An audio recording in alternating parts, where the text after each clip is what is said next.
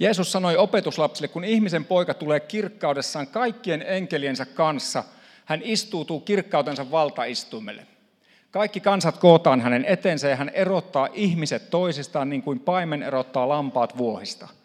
Hän asettaa lampaat oikealle ja vuohet vasemmalle puolelleen. Sitten kuningas sanoo oikealla puolellaan oleville, tulkaa tänne te isäni siunaamat. Te saatte nyt periä valtakunnan, joka on ollut valmiina teitä varten maailman luomisesta asti. Minun oli nälkä ja te annoitte minulle ruokaa. Minun oli jano ja te annoitte minulle juotavaa. Minä olin koditon ja te otitte minut luoksenne. Minä olin alasti ja te vaatetitte minut. Minä olin sairas ja te kävitte minua katsomassa. Minä olin vankilassa ja te tulitte minun luokseni. Silloin vanhurskaat vastaavat hänelle, Herra, milloin me näimme sinut nälissäsi ja annoimme sinulle ruokaa tai janoissasi ja annoimme sinulle juotavaa? Milloin me näimme sinut kodittomana ja otimme sinut luoksemme tai alasti ja vaatetimme sinut? Milloin me näimme sinut sairaana tai vankilassa ja kävimme sinun luonasi? Kuningas vastaa heille, totisesti kaiken, minkä te olette tehneet yhdelle näistä vähäisimmistä veljistäni, niin sen te olette tehneet minulle.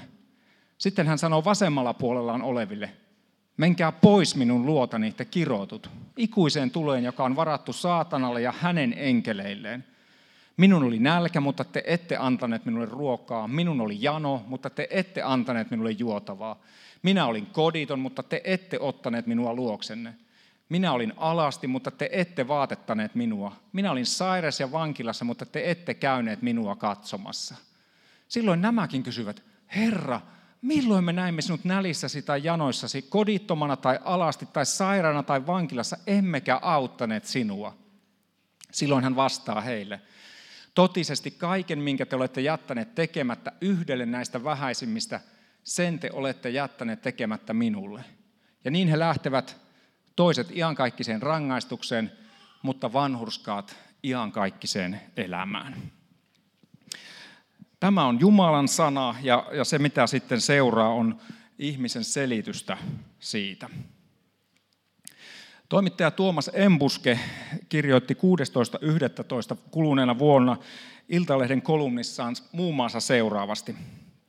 Kirkko, lopeta tuo nolo mielistely ja uhkaile meitä taas helvetin lieskoilla. Kirkon pitäisi saarnata taivaasta ja helvetistä ja siitä, että Kristus kuoli meidän syntiemme tähden ristillä. Näin siis toimittaja Tuomas Enbuske. Hän sanoo tosi monta muutakin asiaa tuossa kolumnissa, jonka suosittelen kyllä lukemaan. Voitte olla siitä mitä mieltä tahansa, mutta mielestäni hänellä on terävää analyysiä siltä, miltä kristinusko näyttää 2018 vuonna Suomen maassa. Enbuske tilaa nyt helvetillä pelottelua. En aio nyt sitä kuitenkaan tehdä. Teksti sinänsä antaisi siihen loistavan mahdollisuuden, mutta mä ajattelen enemmän niin, että Jumala on keskittynyt pelastamaan ihmisiä helvetistä. Se on Jumalan missio tässä maailmassa. Se on Jumalan missio, jota hän toteuttaa sinun ja minun oman seurakuntansa kautta. En usko sinänsä, että se helvetillä pelottelu hirvittävästi ihmisiä tässä ajassa puhuttelee. Ne ajattelee, että mistä mut pitäisi pelastaa. Ja kuitenkin väitän, että Enbuske jollain tapaa osuu naulan kantaan monissa asioissa. Tämä evankeliumiteksti, jota me luettiin, niin sehän on hurja radikaali. Jos ajattelee nyt ihan hetkeksi ajattelet joitakin ihmisiä, jotka ei ole tällä tavalla seurakuntakenressä. Me luettiin just, että noin 2000 vuotta sitten elänyt juutalainen rakennusmies tai puuseppä, mitä nyt haluatkaan Jeesuksesta ajatella, niin hän tulee eräänä päivänä takaisin tähän maailmaan ja on koko maailmankaikkeuden tuomari.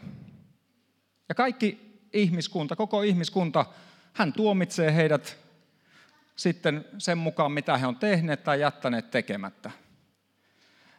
Ja kyllä, jos nyt ihan rehellinen, tai jos mä ajattelen ihmisiä, jotka on mun maailmassa, joille tämä uskon asiat on vieraita, niin kyllä se tuntuisi, väittäisin monille heistä, että sulle ei ole nyt ihan kaikki pitkänen kunnossa. Jotenkin se ajatus tuntuu varmaan hyvin kaukaiselta monelle. Ja kuitenkin, sitten mä väitän, että toisaalta useimpien ihmisten sisimmässä, jos he tarkkaan niin kuin kyselee ja kuulostelee omaa elämäänsä, niin he kokee, että kyllä tämä maailma on niin sekaisin, se on ollut aina sekaisin, älkää luulko, että se nyt on yhtäkkiä sekaisin, kun meillä on valkoisessa talossa sellainen mies ja tuolla tällainen mies.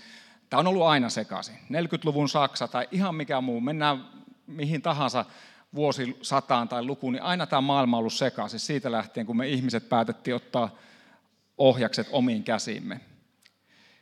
Mutta se, että jossakin siellä ihmisen sydämessä on kuitenkin se, että voisiko tähän touhuun tulla joku ratkaisu. Joku oikeudenmukaisuuden kaipuu ja jano on meissä kaikissa ihmisissä. Ja tällaisella teemalla me ollaan tänään liikkeellä. Ei mikään helpoin teksti. Ja mitä se Jumala tällä kaikella haluaisi meille sanoa? Jos katsotaan sitä tilannekuvausta, niin siinähän on semmoinen iso porukka. Puhutaan, että siellä on paljon ihmisiä ja sitten siellä on kuningas tai tuomari, joka sitten on ikään kuin samanlainen kuin lammas tai tämmöinen paimen, jolla on lampaita ja vuohia. Ja sitten se erottelee näitä oikealle puolelle lampaita ja vasemmalle vuohia. Jos olette, sehän on semmoinen perinteinen kuva edelleen jostakin Lähi-idästä tai muista maissa, jossa paimenet kulkee, niillä on isoja laumoja, siellä on sekä vuohia että lampaita sekaisin. Ja nyt sitten tässä kuvassa se paimen kokoaa ne kaikki ja sitten se erottelee ne. Mielenkiintoista on se, että kun, niin kuin mä sanoin, että mä haluan keskittyä siihen, että miten me voitaisiin välttyä siltä helvetiltä, miten me voitaisiin olla sen, minkä Jeesus sanoi, että tulkaa minun, että perikää se valtakunta, jonka minun isäni on valmistanut teille. Kuinka sinä ja minä voitaisiin eräänä päivänä, joka vääjäämättä on tulossa, olla tuon valtakunnan perillisiä. Jeesus antaa meille tässä hyvin selkeitä ohjeita, että miten me voidaan olla niitä perillisiä. Hän asettaa mielenkiintoisella tavalla jokaisen ihmisen ikään kuin itsekseen. Että joka on palvellut jotakuta toista, onkin palvellut Jeesusta. Eli toisin sanoen, jos haluat palvella Jumalaa, jos haluat rakastaa Jumalaa, niin rakasta lähimmäisiäsi. Niinhän Jeesus sanoo. Te kävitte katsomassa minua, te annoitte minulle ruokaa, te vaatetitte minut, kun olin alaston ja niin edespäin. Jeesus samaistuu ihmisiin.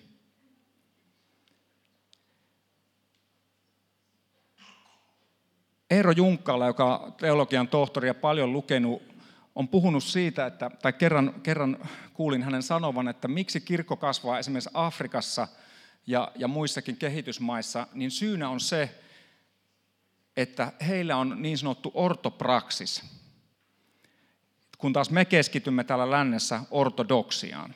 No nämä kaksi sanaa voi olla vähän kummallisia. Ei ole nyt ortopediaa, sitäkin tarvitaan toisinaan, mutta sitä on enemmän täällä lännessä tarjolla kuin siellä Afrikassa.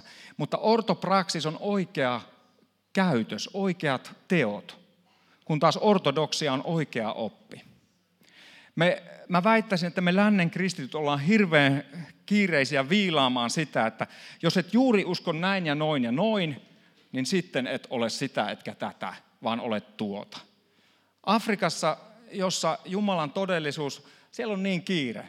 Ihmisiä kuolee pystyyn, on nälkä, on köyhyyttä, tai Kata ja Matti olette tullut kaukaa Aasiasta, te olette juuri nähnyt. Ei ole aikaa kiistellä nyt siitä, että onko tuo tai tämä juuri noin tai näin. Viilata, ei ole aikaa viilata. On aikaa toimia sitä, on palava halu toimia sen mukaan, mitä Jeesus tässä evankeliumitekstissä kehottaa. Ja kuitenkin, niin kuin mä sanoin, että meillä on joku se semmoinen oikeudenmukaisuuden kaipuu ja jano sisimmässämme. Suomihan on hirveän oikeudenmukainen maa, ja hyvä niin.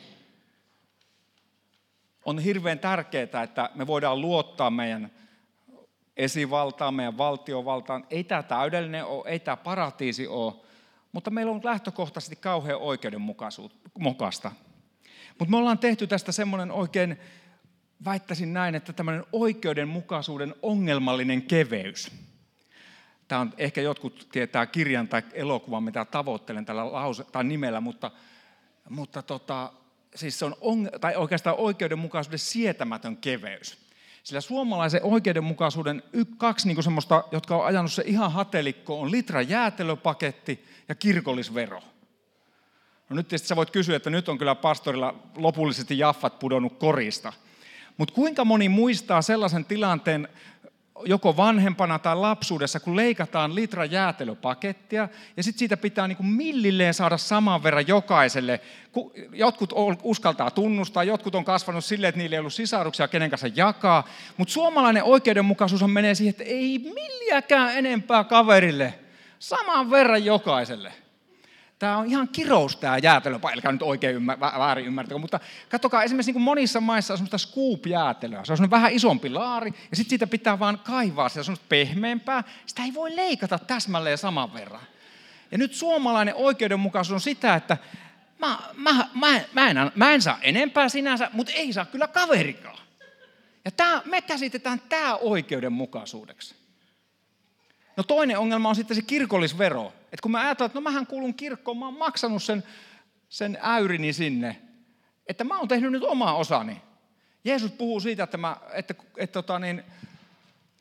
niin kuin tuossa tekstissä kaikki, että mulla oli nälkä, te annoitte mulle ruokaa. No mähän oon maksanut sen kirkollisveron, niin älä nyt. Ihan hyviä asioita toki tapahtuu. On huikeita projekteja, erilaisia, joihin ihmiset antaa muutenkin, mutta mä väitän, että paljon enemmän me voitaisiin antaa. Mä en nyt rupea suurta antamisen saarnaa puhumaan, mä oon sen muutama viikko sitten. Netistä muuten löytyy aina meidän kaikki saarnat, että jos niitä haluaa käydä kuuntelemassa. Mutta ihan lyhyesti sanon sen saman, koska ei kaikki varmaan ollut paikalla, eikä oleta, että käytte kuuntelemassa. Mä kasvoin ihan umpiluterilaisessa kodissa, jossa vanhemmat sanoivat, että se ensimmäinen 10% siitä, mitä sä saat, niin kuin viikkorahaa tai kesätöistä tai muuten, niin se ei koskaan kuulunutkaan sulle, että anna se Jumalalle. Että sillä 90% sä elät paljon paremmin kuin Jumala sen siunaa, kuin sillä kaikella 100, jonka sä pidät. Ja sillä reseptillä mä oon 46 vuotta nyt ollut tällä planeetalla, en mä nyt tietysti ihan pienenä antanut mitään, kun ei ollut mitään mitä antaa, mutta aina on riittänyt. Toisena on ollut tiukempaa, toisena on ollut leveämpää, mutta Jumala on siunannut. Ja jotenkin mä haluaisin puhua enemmän niin, että me palautetaan Jumalalle. Kaikki hyvä on Jumalalta, ja Jumalalle saa palauttaa just sen verran kuin haluaa. Ei tarvitse antaa sitä 10%, voi antaa vaan sen veroäyrinsä, mutta viisas vaimoni on kerran sanonut, että tavallaan kukkaro on niin kuin Jumalan. Ja jos sieltä kukkarosta ei koskaan anna pois mitään, niin ei Jumala sano, että no, en mä sinne halua laittaa lisääkään, koska sä et laita eteenpäin mitään. Ymmärrättekö pointti?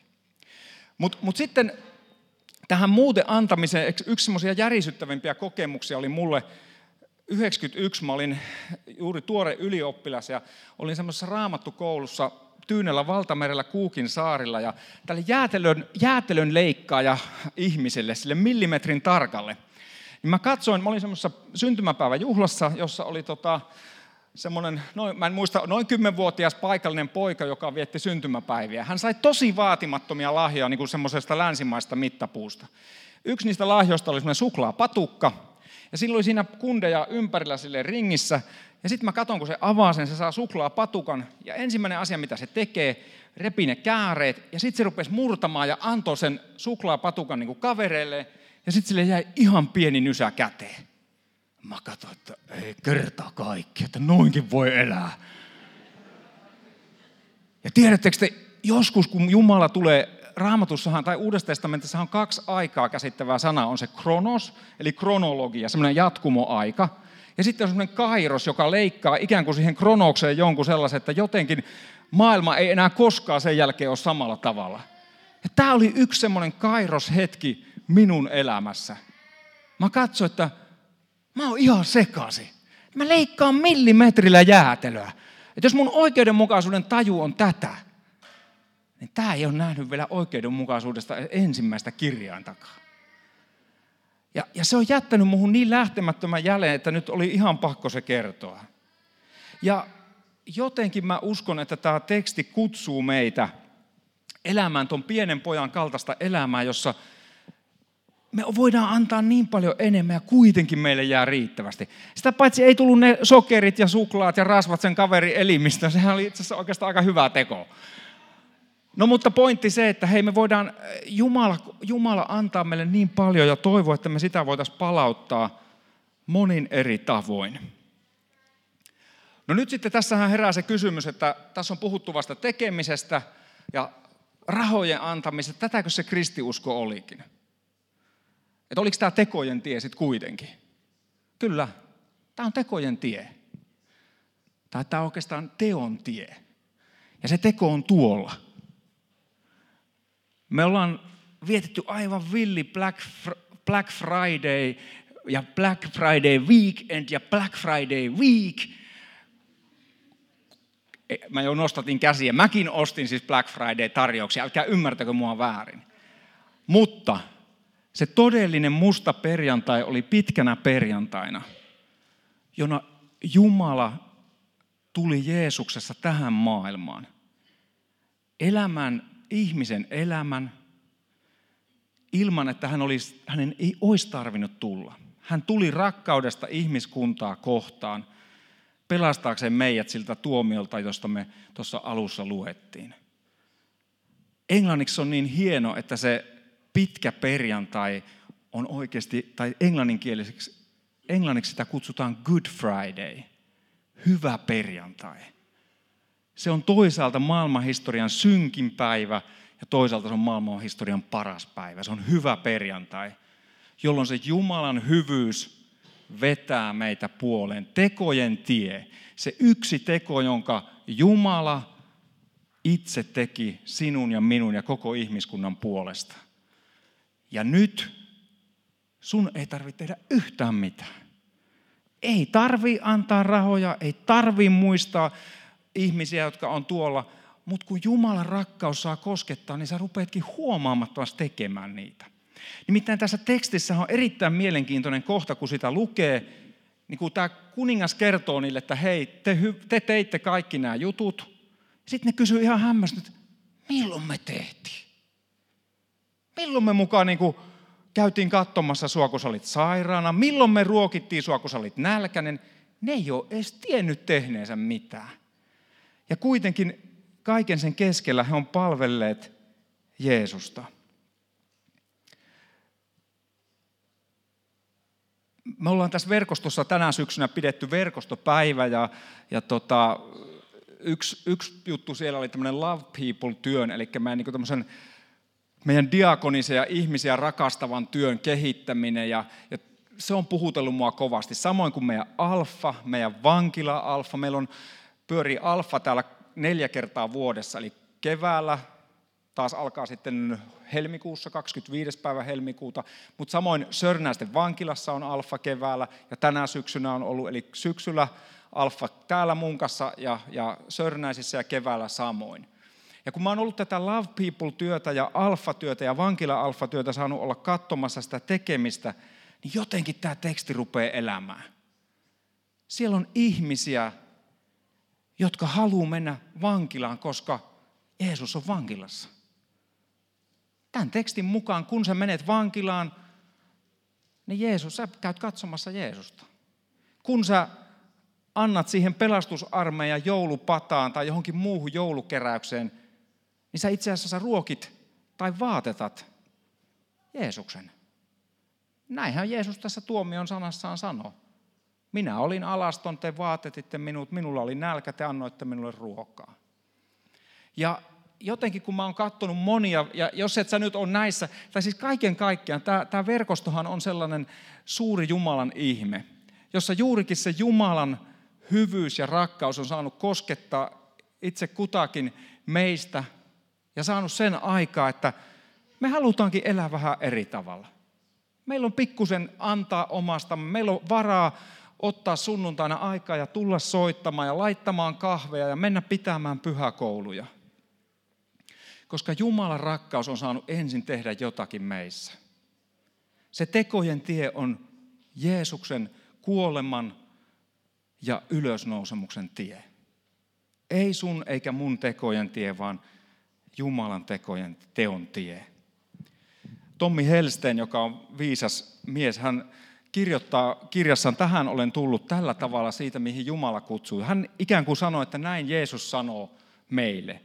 Eli nämä ovat Helstenin sanoja, joita hän ikään kuin sanoo, että tällä tavalla Jeesus puhuu seurakunnalle ja uskoville. Tai oikeastaan ihmisille. kai me ihmisiä kuitenkin toivottavasti useimmat ollaan, että ihmisoletettuja. Näin Jeesus sanoo. Haluan asettua aterialle yhdessä rakkaitteni kanssa, mutta en koskaan tule kutsumatta. Odotan, kolkutan, kerjään ja kaipaan. Minä kaipaan enemmän sinua kuin sinä minua. Uskotko tämän? Minä tarvitsen sinua enemmän kuin sinä minua. Uskotko tämän? Minä nimittäin en voi toimia kuin sinun kauttasi. Jos ei minulla ole sinun käsiäsi, jalkojasi, ajatuksiasi, tunteitasi ja tahtoasi, ei minulla ole mitään. Sinä olet täysin riippuvainen minusta, siinä sanot oikein. Mutta minäkin olen riippuvainen sinusta. Me yhdessä olemme se kirkko, jonka on määrä muuttaa maailmaa. Kirkko on siellä, missä on rakkaus. Ei se ole siellä, missä evankeliumia saarnataan sanoin. Se on siellä, missä sitä saarnataan teoin, sillä mitä te olette. Jumala kutsuu omassa rakkaudessaan sinua olemaan hänen välikappalensa tässä maailmassa. Jumalalla ei ole kuin ne kädet ja ne jalat ja ne ajatukset ja ne myötätunnon tunteet, jotka meillä ihmisillä on. Ja niiden kautta hän haluaa rakastaa tätä rikkinäistä maailmaa. Mitä sitten voisi tehdä? Kaikkien ei ole tarkoitus mennä vankilaan, kaikkien ei voi pitää jotakin juttuja, mitä tässä on lueteltu, mutta jokainen voi tehdä niin paljon. Mä uskon, että usein Jumala ikään kuin vaan kuiskaa meidän sisimpäämme ajatuksia, että vaikkapa se, että hei, mitähän sille ihmiselle kuuluu. Ja tosi usein mä ajattelen, että no mitäpä hän kuuluu. Ja sitten joskus, kun mä oon kuulijainen, niin mä saatankin, että hei, mäpä soitankin sille. Ja sitten esimerkiksi viime viikolla kävi niin, että mä soitin yhdelle ihmiselle ja sanoin, että hei, tämä puhelu on ihan rukousvastaus hälle. Ja sitten hän kertoi, mitä hänen elämänsä kuuluu. Jumalan rakkauden tällaiset teot, joita Jeesus puhuu, että te kävitte minua katsomassa, on tehty meille nykyihmiset tosi helpoiksi. Sulla on, useimmilla meistä on taskussa jonkinlainen puhelin. Se WhatsApp-viesti ei edes maksa mitään. Kun sulle tulee joku ihminen mieleen, niin laita WhatsApp-viestiä. Mitä kuuluu? Ajattelin sinua. Ja näin sä oot ikään kuin lähtenyt käymään tuon ihmisen luona. Sä oot käynyt häntä tervehtimässä. Jumalan rakkaus on kekseliäs. Aivan liian usein me unohdetaan se, mitä kaikkea Jumala kutsuu meidät tekemään. On niin helppoa kulkea, ainakin minun.